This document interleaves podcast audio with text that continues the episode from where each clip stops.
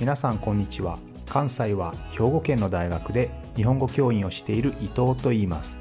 このプログラムでは日本語を学習中の皆さんに毎週1つか2つニュースを選んでその中に出てくる言葉や日本の文化社会歴史に関わることをお話しします。自然なスピードででもほんの少しだけ表現や文法を簡単にして話しますので皆さんが日本語そして日本を学ぶお役に立てれば嬉しいです。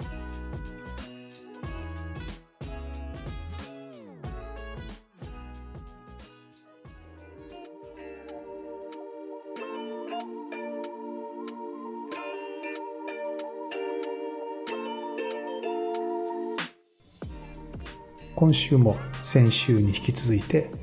保守とリベラル政治的な信条ですね。政治的な考え方について考えてみたいと思います。ということでまずはリベラルからいきたいと思いますね。リベラル、まあ、先週も少しお話をしましたけれどもリベラルというのはリバティ自由から来ています。でもこのリベラルというのはですね非常に様々な意味に使われます。でその中でも特に大きくですね分かれるのが2つの自由。ということなんですけれどもまず一番単純な、えー、最初のリベラルの意味というのはですね小さな政府を求めるという意味でのリベラルです、えー、つまり、えー、個人の自由ですね。個人の自由を非常に大事にする考え方。これが一番簡単なリベラルですね。ですので当然国家権力政府から自由であること。え国家とか他人から何かを強制されたり何かを邪魔されないようなそういう自由をとても大事にするという考え方ですね。これの特に極端な考え方というのはレッセフェールフランス語ですけれどもまあ死体がままにさせるというなすに任せよというそういう意味ですけれども基本的には政府が企業とか個人の経済活動に全く関与しない全て市場のマーケットの働きに任せましょうという、まあ、日本語で言うと自由放任主義完全に自由にさせるという意味ですね。政府が介入をしないという意味、まあ、こういう意味でのリベラルという考え方がまずあります。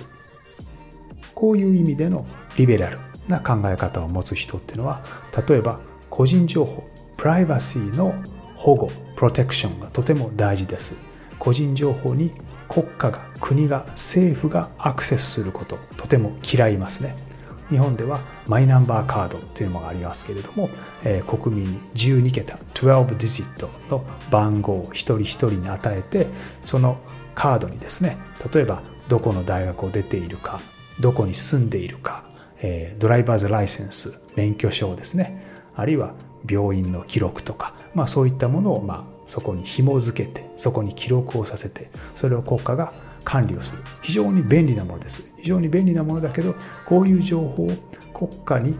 管理してもコントロールされるのが嫌なんですよね。これは個人の自由を害する。自分の自由を邪魔するということですから、えこの意味でのリベラルな人たちというのはマイナンバーカード反対ですよね。同じような理由で共謀罪というのがあります。共謀罪というのはコンスパイラシーですね、えつまり何か犯罪をしようとした計画したという段階で逮捕できるアレストできるという、こういう罪ですけれどもこの共謀罪というのも嫌いです。つまり国家が人々の考え方に関係してあ何か悪いことをしていそうだ。だから逮捕しよう。だから捕まえよう、えこんな風になるのは非常に怖いわけですね実際に犯罪を行っていないのに何かの犯罪をしようとしている人計画している人を逮捕できますからね、え、こういったことにはとても反対なわけです。当然例えば今のコロナの状況ではマスクを必ずつけなさいというマスクの強制とかワクチンを必ず打ちなさいという、これも嫌いですね、それから緊急事態宣言、まあ、ロックダウンですね、こういったことにも反対をします。国家が何かをしなさい。個人の自由考え方に反するようなもの、そういったものに反対するという立場、自由さを求める。これがリベラルの一つ目の意味ですね。もちろん、夫婦別姓にも賛成です。夫婦別姓というのは先週も話しましたけど、夫婦の、えー、夫と妻がそれぞれ別のファミリーネームを持つということですねえ。これも個人の自由なんだから政府には関係ないでしょという考え方ですね。それから LGBT の人にも優しいというのがこのリベラルの考え方です。個人がどのような男女関係、男女じゃなくてもいいですね。男性同士、女性同士の関係、どういった性的な思考、性的な考え方を持っていても、それを国家に邪魔されることは嫌うわけですね。これがリベラルの一つ目の考え方です。この一つ目の意味でのリベラルの人たちというのは他人、他の人を危害を加えたり邪魔をしたりしない限りは個人一人一人の自由が最大化マキシマムに保障されるべきだと考える人たちですね。でも一方で皆さんがリベラルとしてイメージするのはですね例えば社会福祉をもっとリッチにしましょう充実させましょう例えば年金をたくさん上げましょうとかね最低賃金一番低い給料をもっと上げましょうとかみんなが保険に入れるようにしましょうとか大学や病院も無料にしましょう。こういうのがリベラルのもう一つのイメージですよね。でこれって本当は合ってないんですよね。というのは年金に入るか入らないか将来のために自分が貯金をするかしないかは個人の自由ですのであるいは最低賃金ですね。最低賃金というのは一番低い給料ですけれどもこれも企業が決めるんですよね。安くしてその代わり安くて商品を作ってそれで競争しようと考える人にとっては最低賃金なんか決められたら困るんですよね。保険に入るのも同じです。保険に備えるか備えないかは自由です。ですので国民皆保険国民がみんなに入るまあこれ日本の一つの特徴ですけれども国民皆保険も本当はリベラルの一つ目の意味の考えだと合わないんですよね。保険に入る人もいれば私は別に将来のことなんか心配ないよと考える人は保険に入らなくてもいいわけですよね。大学や病院も無料にしましょうという考え方も大学だって例えば非常に高い学費を払ってもらってその代わりいい教育をしますよ。こういう大学があってもいいはずなのでどういう大学を作るかどういう病院を作るかというのも自由なはずなのでそこに政府が大学を無料にしなさい。病院を無料にしなさい。あるいは全員に年金入りなさいとか最低賃金を上げなさいというのはこれは政府が個人の自由を制限しているレギュレートしている状態なのでここについては本当は反対なはずなんですね。でも皆さんがパッとイメージするリベラルというのはこういうことをするこういうことを求めるのがリベラルですよね。でこれはなぜかと言いますと一つ目のリベラルっていうのは権力国家からの自由なんです。国家から自由になるという、えー、というものなんですけどもう一つはですね権力による自由。つまり個人が自由に生きていくためにはある程度国家からのサポートが必要でしょうというふうに考える。権力による自由ですね。権力からの自由と権力による自由というこういう考え方があるんですよね。例えばですけどあなたに仕事がなくてそして貯金もあんまりない。だからどこかの会社で働く必要がある。どの会社で働くかはあなたの自由です。でも例えばあなたの給料をネゴシエーションするときに自分に貯金もないし今仕事もないから会社からじゃああなたはこれだけ安い給料で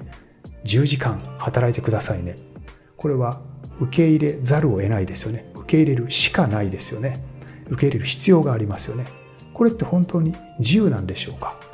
本当に自分がやりたい仕事を自由に選べるようになるためには政府からサポートしてもらってあまりにも低い給料はやめてくださいねとかあまりにも長い時間の労働時間はやめてくださいねと政府が言ってくれた方があなたは自由に働けるわけですよね。ですので権力国家による自由国家が保障してくれるサポートしてくれる自由というのもあるわけです。こういう考え方がリベラルの2つ目の意味ですね。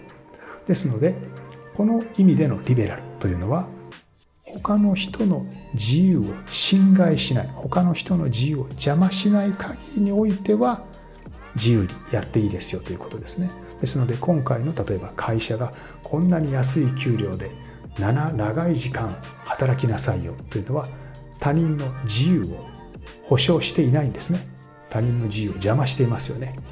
安い給料で10時間働きなさい。っていうのは、えー、自由に遊びたいとか自由に生活したい人たちの自由を侵害していますよね。邪魔していますよね。一つ目のリベラルっていうのは他人に害を与えない。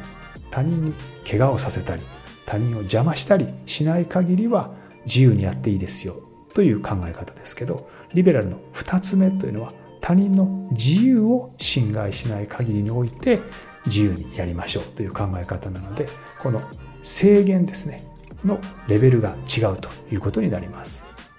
ですのでリベラルって言った時に一見して全然考え方が真逆逆のような考え方が含まれるのはこういう意味なんですね。権力からの自由。というのと権力による自由というのがあるからです。このように考えると保守コンサーバティブにも実はいろいろあるんですよね。でコンサーバティブ保守というのは保って守るという意味ですよね。つまりキープするというものなんですけれど何をキープするかというと当然古い時代の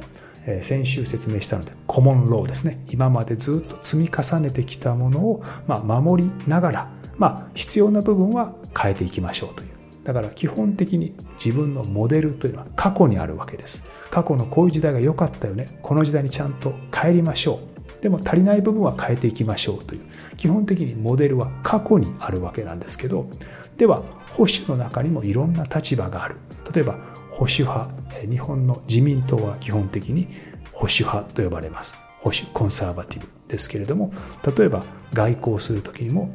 アメリカべったりの人たちと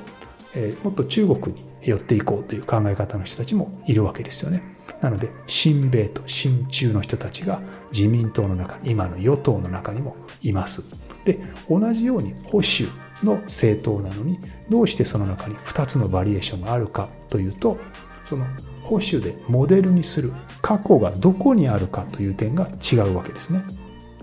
日本とアメリカが良い関係を作っていてその時代がうまくいっていた。だからその時代のやり方を続けましょう。という人には当然親米になるわけです。アメリカフレンドになるわけですよね。